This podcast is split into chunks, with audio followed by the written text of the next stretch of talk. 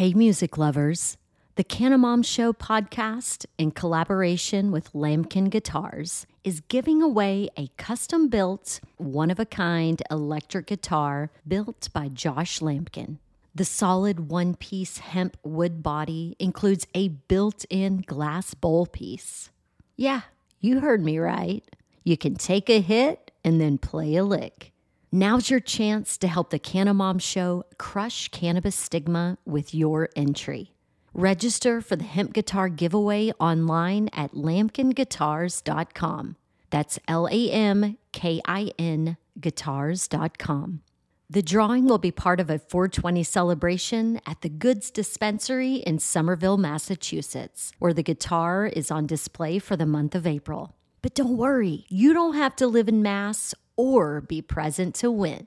Visit LampkinGuitars.com to scope out the hemp guitar giveaway details and entry form. You'll even find a video of what could be your guitar in action. LAMKIN guitars.com. If you're a cannabis business owner looking to expand into new markets and need guidance and support you can trust, consider Collateral Base, a group that has done it before in multiple merit-based and limited market states. Collateral Base was founded by an experienced cannabis attorney with highly educated consultants with master's degrees and years of experience in the cannabis industry. The Collateral Base team is confident they know cannabis licensing better than any of their peers. And I encourage you to see for yourself. It just takes one phone call. If you're ready to expand your cannabis business into new limited markets, contact Collateral Base today at 309-306-1095. That's 309-306-1095. Or visit collateralbase.com. Welcome. You're listening to Casually Baked, the podcast. Home base for the canna curious. Thanks for tuning in. It's high time. We had a high time together. Yes, it's high time. We had a high time together. Hi, y'all. Welcome to Casually Baked. I'm excited to welcome today Keith Villa.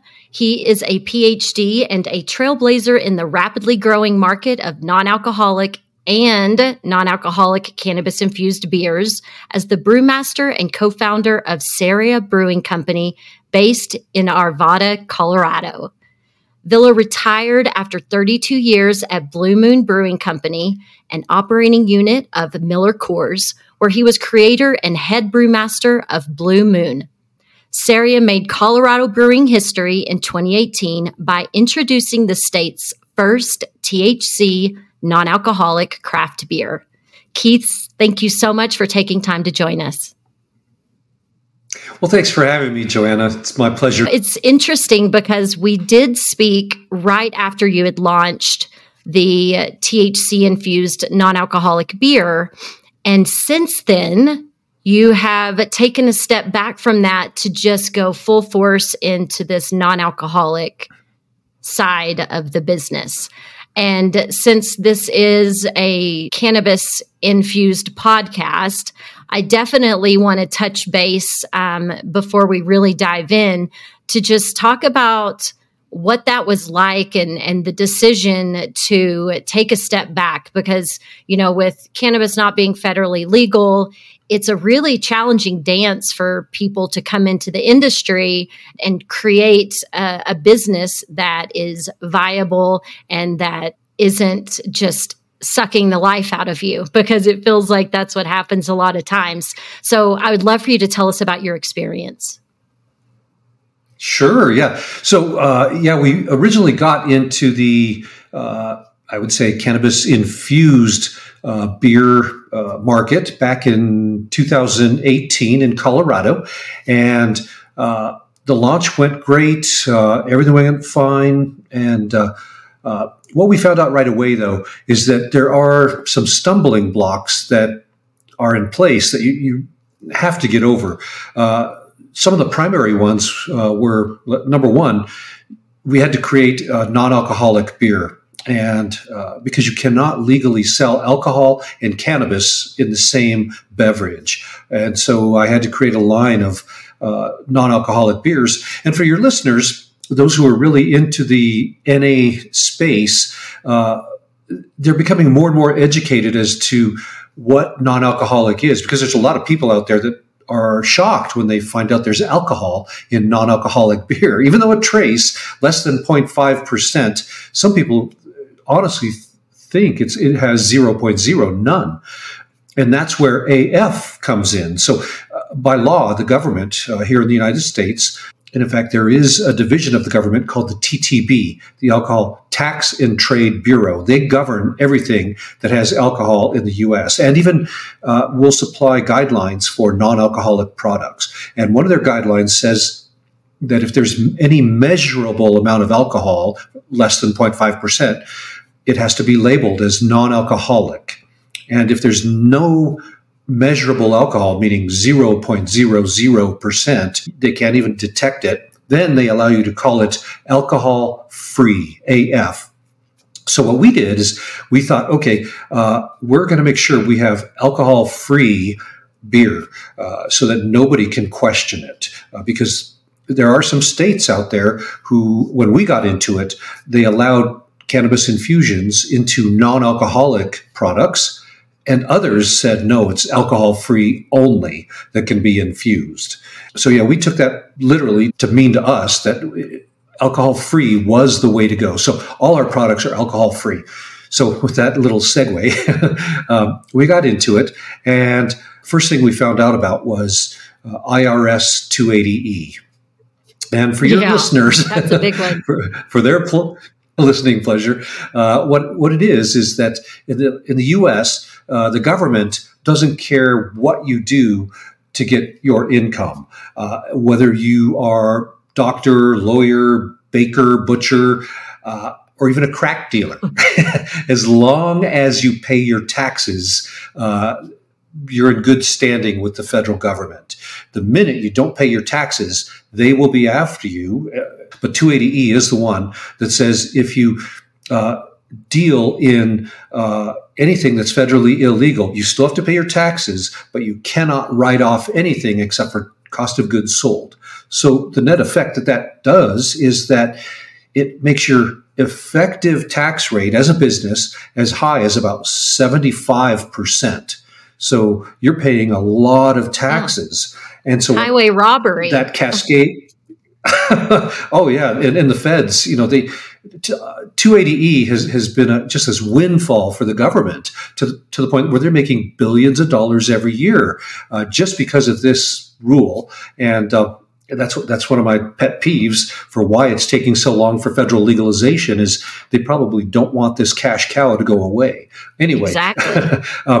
So what happens is that with 280E, it cascades into the price of different cannabis goods. So as a supplier, you have to make sure you get a good profit margin on your product because you sell to a dispensary who then sells it to the public. And dispensaries, they've got to make their fair share. So the price gets marked up each time. And when you consider that 280E rears its ugly head and takes a bite out of everybody's business, it really results in high artificially pumped up prices at dispensaries. And so for us, one can of our infused beer was costing anywhere from $8 to $12, depending on the market. And you can imagine on the alcoholic non-infused side, if you went to a liquor store, you could buy a six-pack of a pretty decent beer, and our beer too, our non-alcoholic, for anywhere from, I'd say $8 up to about $11. So the price differential was huge. And so it was really tough, number one, to keep the prices low and still have a good margin, but also offer a product in dispensaries for people to buy that wanted to enjoy a nice low dose experience like a beer, but you know, get it at a good price. That was really hard to do. So we did it for from 2018, and we backed out of the market last year, after, what was that, 2022? So about 4 years. And we were in Colorado and California. And we finally said, you know, this is really troublesome. It's tough to do. And also, that was just a couple of the high level things. Imagine having your bank call you and say, you know what, it's better if we part ways, take your money out of here, go find another bank because you're in this cannabis space that's federally illegal. And so you've got things like that popping up. And so it just made it really tough to do business. So we backed out after 4 years and said, let's sit on the sidelines until it's federally illegal or federally legal because, you know, we thought it would be legalized sooner because when Biden ran for president against Trump a few years back, one of the things that was mentioned was his goal to make it legal or decriminalized or rescheduled. And he finally did push the HHS to study it and see if it could be rescheduled. And they came back and said, yes, their recommendation is to reschedule it from Schedule 1 to Schedule 3. So Schedule 1, for your listeners that aren't familiar with that, Schedule 1 is a class of drugs that's considered to be highly addictive, no medical value whatsoever, things like crack, ecstasy, stuff like that. Schedule 3 are things that are medically good and studied, need a prescription, things like anabolic steroids and that type of stuff. So that's their recommendation. Yeah, well, and the DEA. Well, and just let me interject because I can't not say it. I mean, all of these politicians will run on a platform for cannabis, but they never do anything about it because they're making way too much money from the pharmaceutical industry and from a lot of the other, dare I say, alcohol industry as well. You know, I feel like there's a lot of players in the alcohol industry that are trying to make sure they get all of their ducks in a row before they themselves support the legalization of cannabis. So you're straddling a really interesting space, you know? Yeah, and when you really take a step back and look at all the lobbying and dollars that are spent on this category, it's mind-boggling. It really is. Millions and billions of dollars being spent to either push it this way or that way, and it's really, really crazy. Aside from that, it really is difficult to be in this space. It made it very difficult, but we decided to step back until federal legalization because Biden made a promise, and now that recommendation is in the hands of the DEA, the Drug Enforcement Agency, who handles scheduling of drugs, and so anything is possible. So meanwhile, us as a supplier, we're out for now, decided to sit on the sidelines and see what happens. And, you know, if it becomes legal, we can jump right back in at the flip of a switch because we have the technology, we have the branding, we know what to do to get right in. And we have products. We can make alcohol-free beer.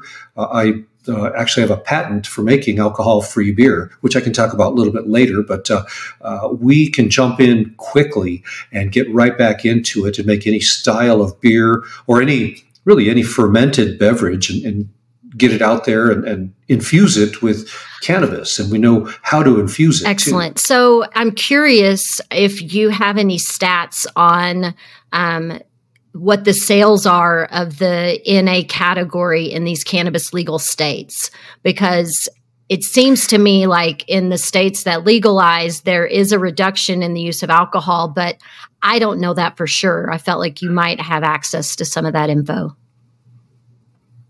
There's still not enough data out there to say conclusively that people are giving up alcohol for cannabis, but you can observe that quite a bit in the states where it is legal. And you can also observe sales figures for non-alcoholic beer. And what you find out is that, in general, the alcohol category is declining.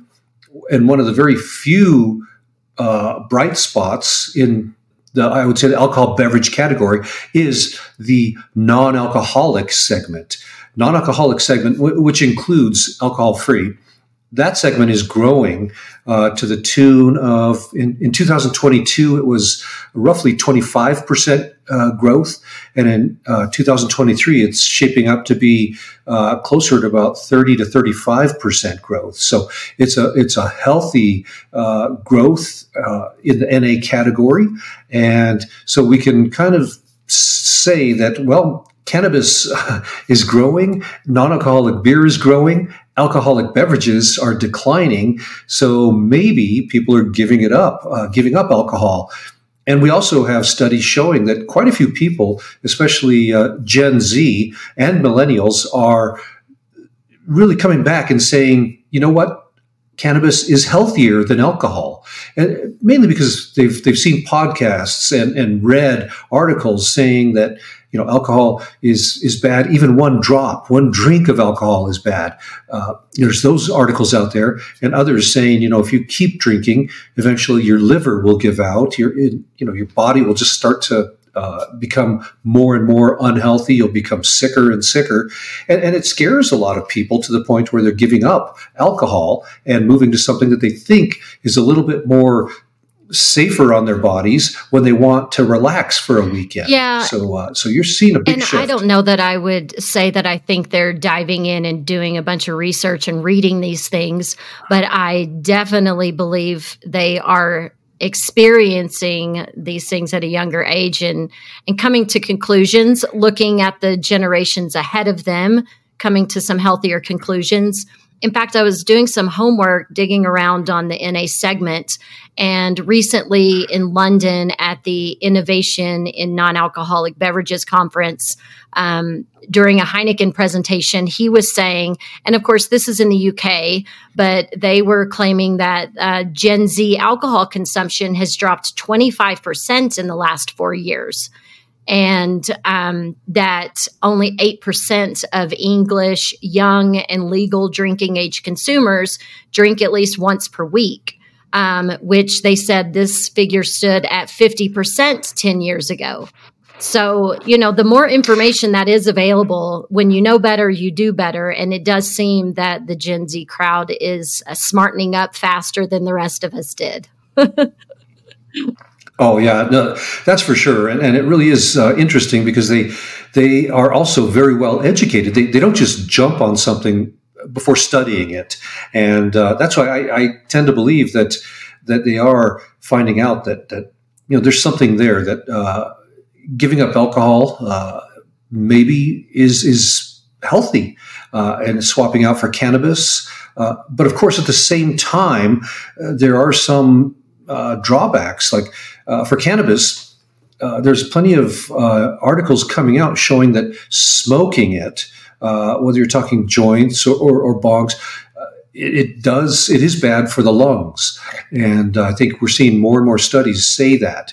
But consuming cannabis in the form of edibles, drinkables, and that type, so far, I haven't seen anything saying that that's negative, but definitely smoking it. And then, of course, vaping. Vaping is kind of like smoking, a little cleaner, but still hard on the lungs. And so, I'm going to disagree with you in that. Like, I would smoke flower all day long versus vaping flower and, like, you know, vaping a concentrate.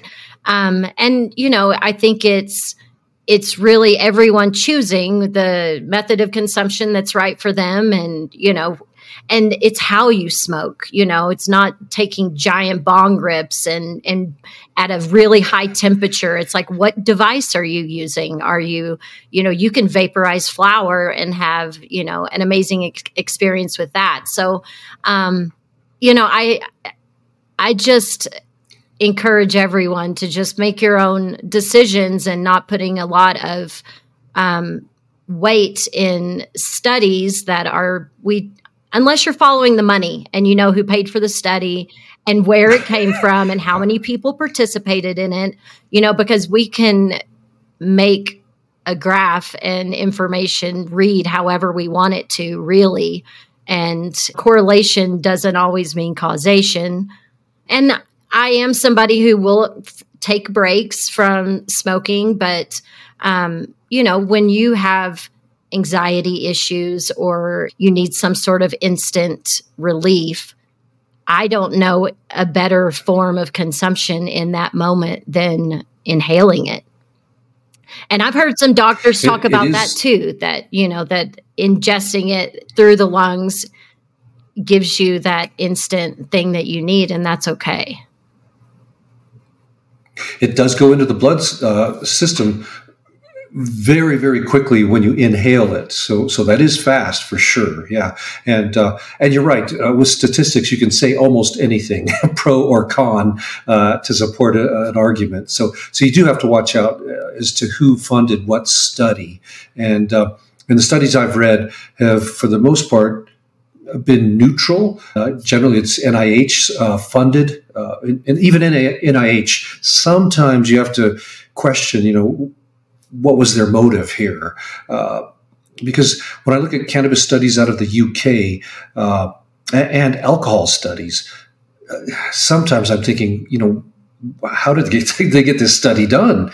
Where there's some that say that even one alcoholic beverage per person per day is way too much. And they say no alcohol is the best. But at the same time, you find other studies that are, again, neutral, and they say alcohol in moderation is healthy, and cannabis in moderation is not as bad as everybody says. So, yeah, you do have to be very careful. And I think your listeners, for the most part, I think your listeners really are smart and know that you – because after you're listening to your podcast, I think they've got a pretty good grasp on, you know, what to do to stay healthy, even though you never make medical claims or anything. Keith, let's talk about making alcohol-free beer that people really want to drink. Because yes, a Gen Z who's choosing non-alcoholic or alcohol-free over consuming, they don't have 30 years history of drinking their favorite beers.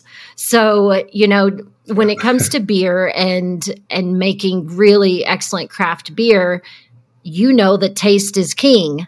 You know, how are you bringing that full flavor into these alcohol-free beverages? Okay, yeah, that's we'll do that. I'll preface that by saying there are more studies popping up, and again, these are studies that are scientific and very rigorous, showing that non-alcoholic beer becomes a food product because when you remove that alcohol, you remove the protective barrier to keep pathogens from growing. Pathogens are those microorganisms that can make you sick, or even they can kill people too. Things like E. coli, listeria, botulism, those type of things can grow in non-alcoholic beer. So all non-alcoholic beer should be pasteurized to protect drinkers. So what goes into it, so that's the last step. We'll work backwards now. To make a decent non-alcoholic beer, you can do it in a couple of different ways. One is you can make fully alcoholic beer and then remove the alcohol using two methods. One is you can use membranes to filter out the alcohol, and that's what quite a few brewers do, and it results in pretty decent tasting non-alcoholic beer. With those filters, you remove most of the alcohol down to less than 0.5%. So that's one way. The other way is you can use vacuum distillation, where you use heat under a vacuum to remove the alcohol. And by that, when you fully ferment a beer, it'll be about, you know, it could be 6 or 7% alcohol, ABV, alcohol by volume. And when you heat it up normally, what happens is you have to heat up beer or wine, whatever you want to de-alcoholize if you're using heat. You heat it up to about 173 degrees Fahrenheit, and then the alcohol starts boiling away. But if you do it under a vacuum, you only have to heat it up to like 65 or 66 degrees Fahrenheit, and that alcohol under a vacuum starts boiling away under that at a lower temperature under vacuum. So it protects the flavor of the beer. So vacuum distillation is the other way. So you've got membrane filtration and you've got vacuum distillation, two ways to remove alcohol from a product and make it still tastes like beer or like wine, I guess. Anything that had alcohol, you could remove it. And vacuum distillation. Well, just out of my own ignorance, membrane filtration. What is that? Like, kind of describe that the way you just did the vacuum distillation. So with membrane filtration to remove alcohol is a tiny molecule, and then you've got water and all these other molecules that are very, very, very tiny. And so in order to get alcohol to be filtered out, what you have to do is you have these very tiny membrane filters, and alcohol won't just go through them. You have to use a lot of pressure to push the liquid through them. And so, and then as the alcohol goes out with some water, you have to replenish that water in your base, your main beer. And so you're using high pressure, pushing it through, and that's how you get rid of the alcohol. And you can't get it down to 0.00, but you can get it less than 0.5. If you want to make alcohol-free beer, then you use vacuum distillation, because that can get you down to 0.00%. So that's... So that's kind of the difference between the two methods, the main methods. There is another method for making non-alcoholic beer, and that's called arrested fermentation. And that's what a lot of small brewers do. What you do there is you make your beer mix beforehand, and then you start the fermentation, but you stop it when you get to that less than 0.5%. So in other words, you start the fermentation, you let it go just for maybe an hour or hour and a half, something like that. And then you stop it by putting it, you turn down the temperature, get it really cold, filter out the yeast, and then you have non-alcoholic beer. And then the last way you can do it is you use a special yeast that, and then now there are many different types of specialty yeasts that don't ferment the main sugar in a brewery situation, which is called maltose. So maltose is the main sugar that yeast ferments and eats and turns into alcohol. But there are these special yeasts that don't eat maltose. But there is a small amount of glucose, which is a very simple sugar in the beer mix. And so those yeasts will make that, and they'll make non-alcoholic beer, but they won't touch the maltose. And so that's how some brewers make non-alcoholic beer. Interesting. Okay, so in your book, out of these methods that you've just talked about, obviously you're not using teaching us how to do the vacuum model at home. Which ones do you cover in your book? So in my book, I geared it towards craft brewers and home brewers. So the easiest way to do it at home is to actually use heat and just heat it up to 173 degrees Fahrenheit. You will lose some flavor, but you'll be able to get it down to non-alcoholic level. And then you could infuse it with cannabis and get that extract in there and have a good drinkable cannabis beer. And in my book, I recommend sticking with darker styles of beer like porters and stouts, because those are more amenable to those darker flavors when you heat up the beer. You can still have success with lager beers, lighter colored lagers, but it's a little bit tougher, and you probably will end up with a few minor off flavors, but you still can make some drinkable beers that you can infuse. Take the guesswork out of your cannabis shopping with the ECS DNA Kit by EndoCanna Health. I did this years ago, and it continues to empower me to get nerdy with my cannabis choices. Right now, you can save 25% off your DNA test at endodna.com using promo code POD25. Your purchase includes the EndoDNA Collection Kit, Endo Decoded Report, personalized cannabinoid and terpene suggestions, endo-aligned product matching in your state, suggested dosage guidelines, and optimum methods of administration. Once you know your personal ECS data, you can shop endo supplements tailored specifically for you. And right now, EndoDNA is celebrating their new patent with a BOGO offer on their Effica Soft Gels lineup. Since so many of you struggle with sleep, I want to highlight Effica Unwind. created to support healthy sleep cycles using a patented proprietary formulation of hemp-derived CBD, terpenes, and essential oils. If sleep is eluding you, sweet dreams are made of this. So buy one, get one, my friend. You can shop online at endodna.com. And don't forget, promo code POD25 at checkout to save 25% on your DNA test kit. Okay, that's a hot tip. Good information.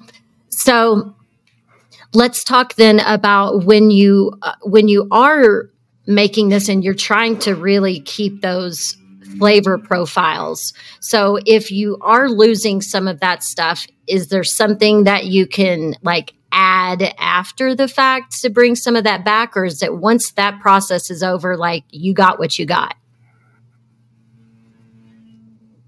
There are different tricks you can use. And things like if you do lose some of that beer characteristic, what you can try to do is mix it with.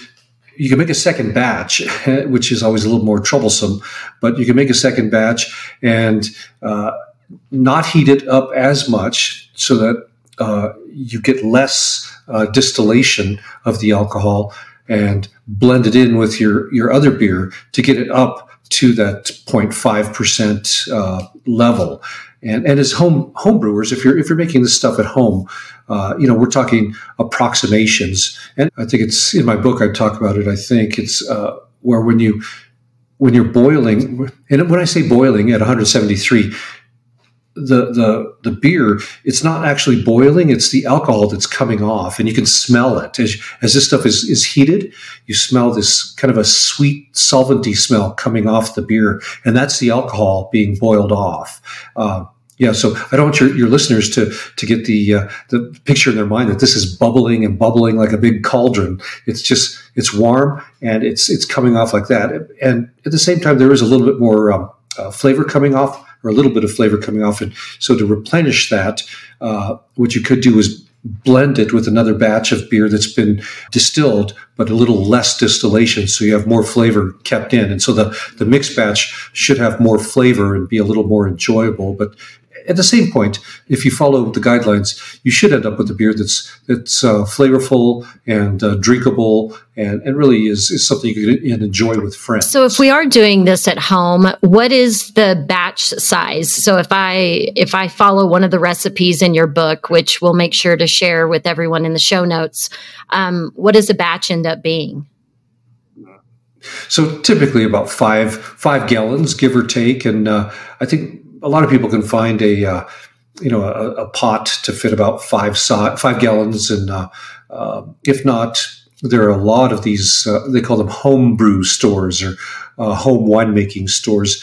And if you Google one, you'll find one near you because they're widespread across the U.S. Home winemaking and home brewing was made legal here in the U.S. back in 1978 under Jimmy Carter's administration.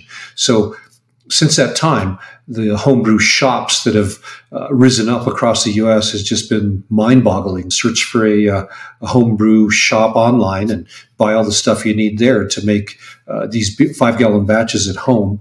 And some people even go up as high as 10 gallons and double that batch size and get bigger pots. And because some people end up really enjoying this hobby, and some even take it further and become craft brewers, which is how a lot of craft brewers started in the U.S. Okay, so now I'm at home. I've made my non-alcoholic beer, and now I want to infuse it with cannabis.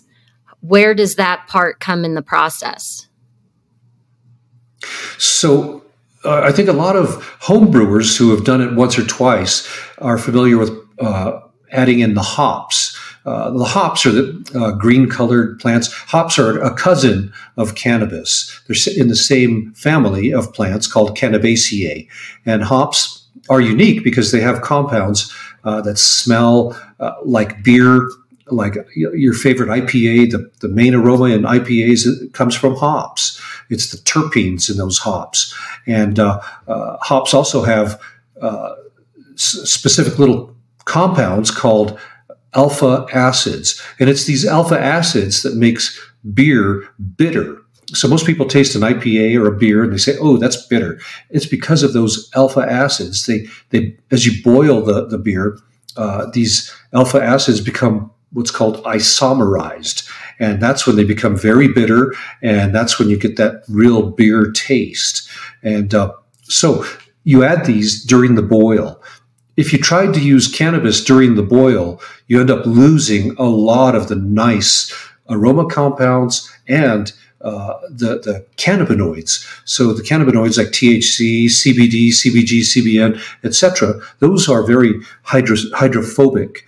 And so they'll tend to stick to the sides of the pot during the boil, and you'll lose approximately 70% of them. So if you made a 5-gallon batch and used maybe an ounce of your favorite bud, an ounce is going to be expensive, and to lose 70% of that in the kettle, that's no fun. So what you do is you extract it and add it towards the end of the process. After the beer has been completely done and you've taken out the alcohol, that's when you put in the extract. And it's pretty simple to make just an alcoholic extract of cannabis. And in my book, I cover that. You know, you first kind of soak it in water to get rid of the chlorophyll and the waxes.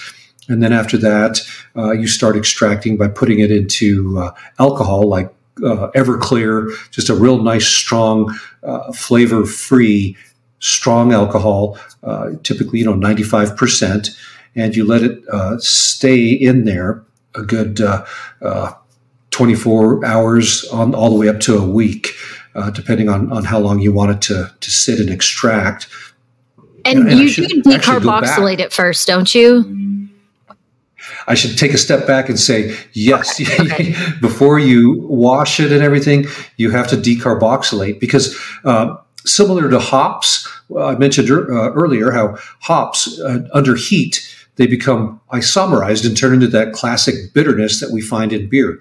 Cannabinoids, the cousin, they have to be decarboxylated to be activated into something your body will use. And I should also say that when they're not decarboxylated, so standard acidic forms of cannabinoids have also been found to be healthy for your body. Yeah. So you can consume those. In fact, there was an article written during the peak of the pandemic showing that if you had acidic forms of cannabinoids, CBD, THC, and consume those, though actually it was in vitro, not in vivo. So they took a virus, COVID-19 virus, and they exposed them to the acidic forms of the cannabinoids. And what they found was those things were unable to duplicate and replicate. And in fact, some were even killed by these things. And so they said, okay, we can try it with animals. And I think the first trials showed a lot of promise. So before decarboxylation, if you want to consume a little bit on your salad or in your meal, it's proving out to be pretty healthy. Yeah, THCA is excellent for inflammation. So when that acid molecule is still bound to the cannabinoid, however, I don't even the molecular structure of it, blah blah. I don't know those words, but it doesn't make you high. It's when you decarboxylate it that it activates the psychoactive effects of THC. So if you want to have the healthy benefits of it without the high, then don't decarboxylate. Exactly. And that's a really good tip because a lot of people think, oh, is it going to get me high? And it's like, no. Once you decarboxylate it, though, that's when you activate it. And to decarboxylate, you heat up these compounds. You heat the extract up. Typically, it's about 130 degrees C. And when you do that and hold it for 30 minutes or so, you'll really get this stuff fully activated to the point where it's all decarboxylated and ready to do its work. But that's not Celsius. So you do that first. Is it 130 Celsius? C. Uh-huh. Okay. Roughly there. So what is that? 200 and... 240 degrees Fahrenheit. I feel like that's a little high. So, I don't know, but it's in the book. It's in the book, and I have a table showing that that's what you want to do for fast decarboxylation. You can certainly do it at a lower temperature, but it takes a longer time to get it fully decarboxylated. So yeah, I'm talking about really, if you want to get this done quickly, that's what you do.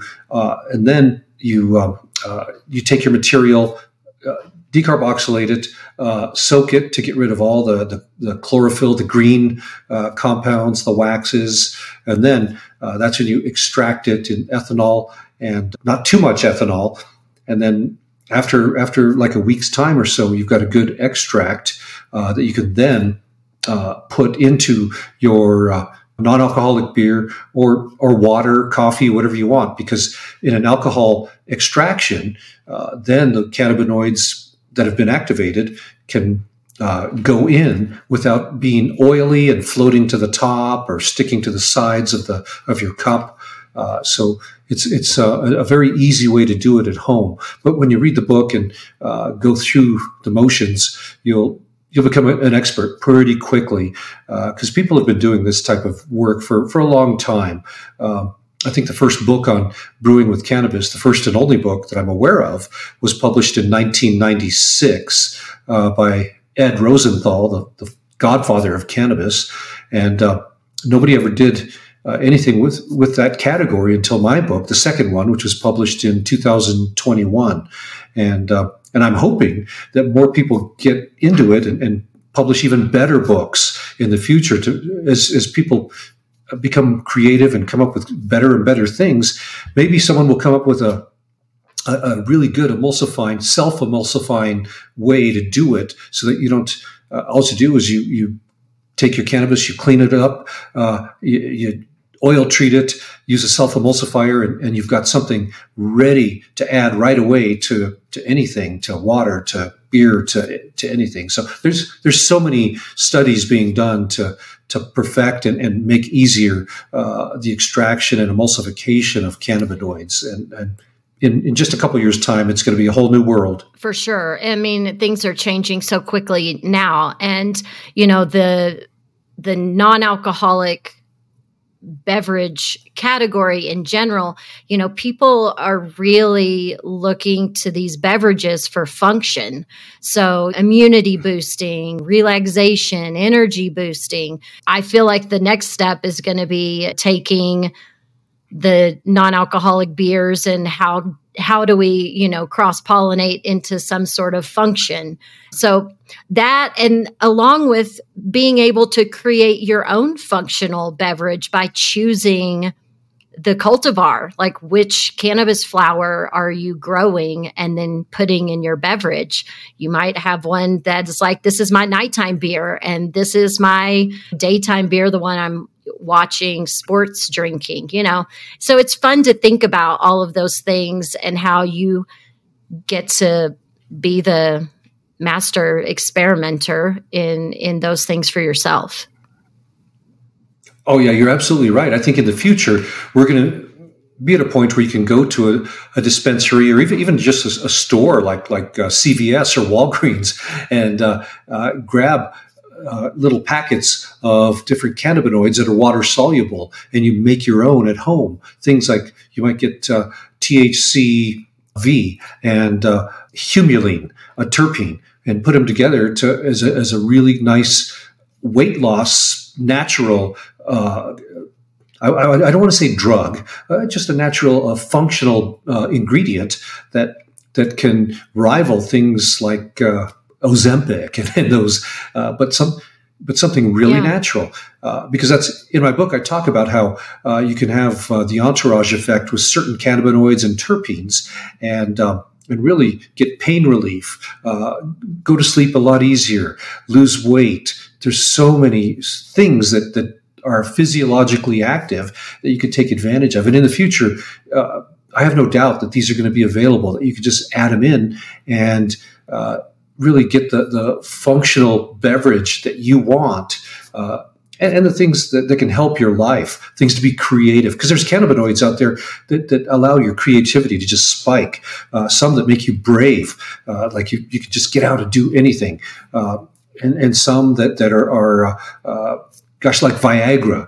I mean, there's just so many out there to help whatever condition you have. There's over 100 cannabinoids in the plant, which is crazy, and they haven't all been identified as to what they do in the body. Which, with the descheduling of cannabis, will help us dive more and more into these things. And it's interesting that people now are a little more awake to the pharmaceutical drug industry and looking for alternatives instead of immediately just accepting the prescription and getting on the pills, because there's so much that can get disrupted in our regulatory systems of our body, our production of dopamine, serotonin, those sorts of things with a lot of the drugs on the market.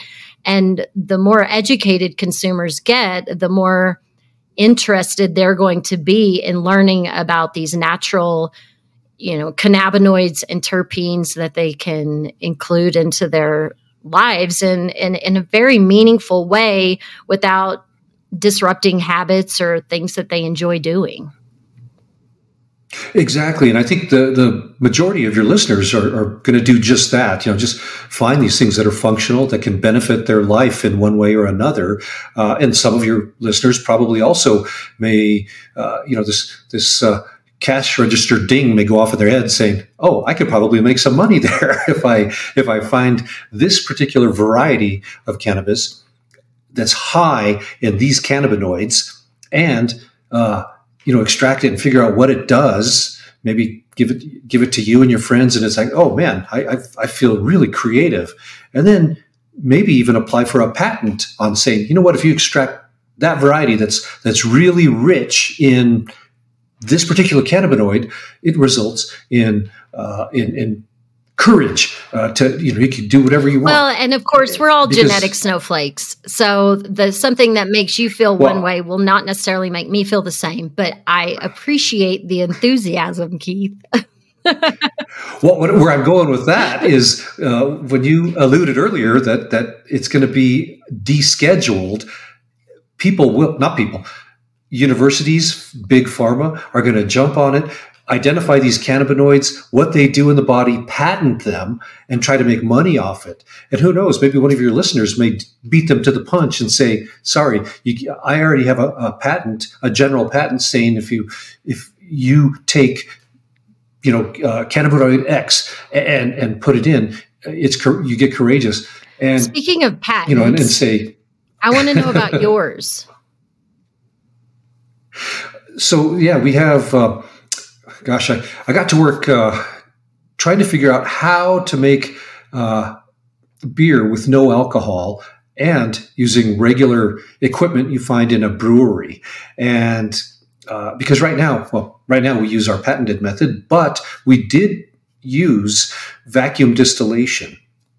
And vacuum distillation is good, but it's very expensive. And when I talked earlier about 280E and how it just really chops into your profit margin.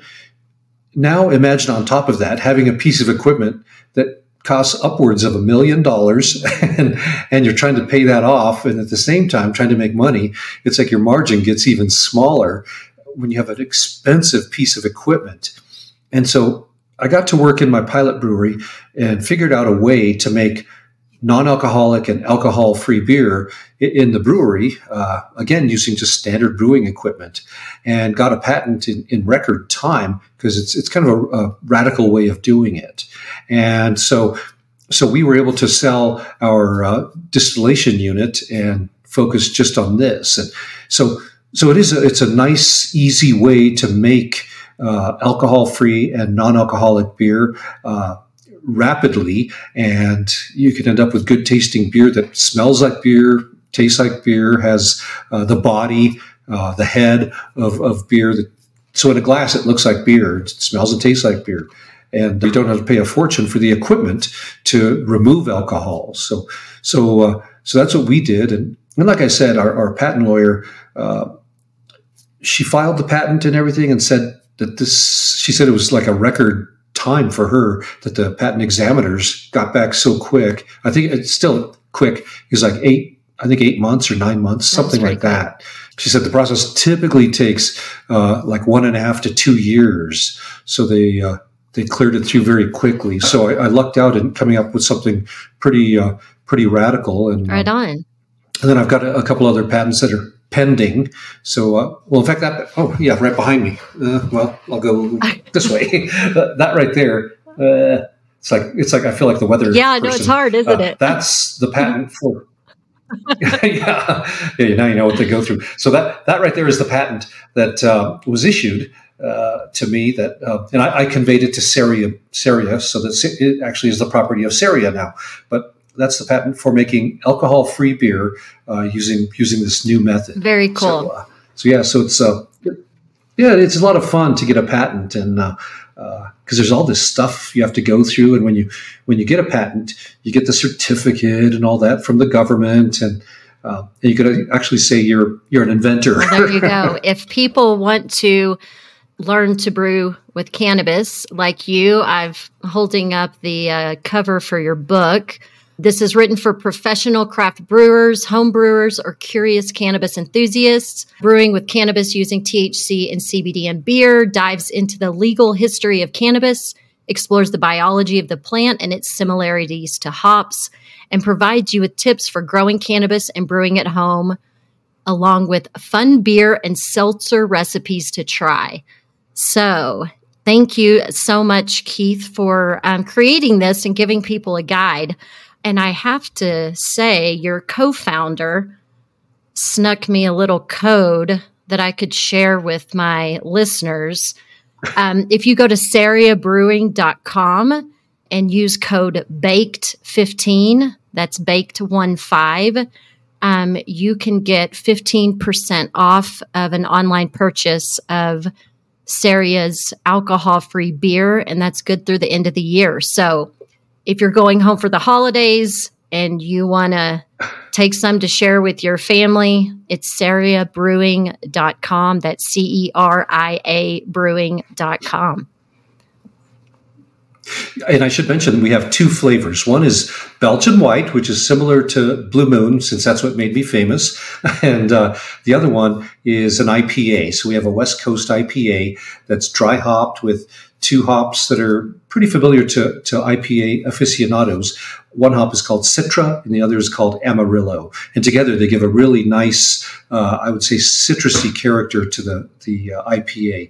But again, both are alcohol-free. And please use the code and order away. And it's good till the end of the year for your listeners. I love it. Now, is there anything that I didn't ask you that we need to touch on before we wrap? Gosh, time goes by fast. Gosh, no, but I think the one thing we alluded to is that things are changing so fast.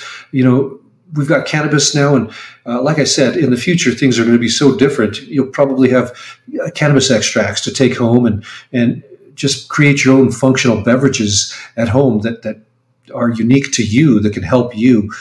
And I've got colleagues that are working on water-soluble mushroom extracts too, because as you know, mushrooms also hold a lot of promise.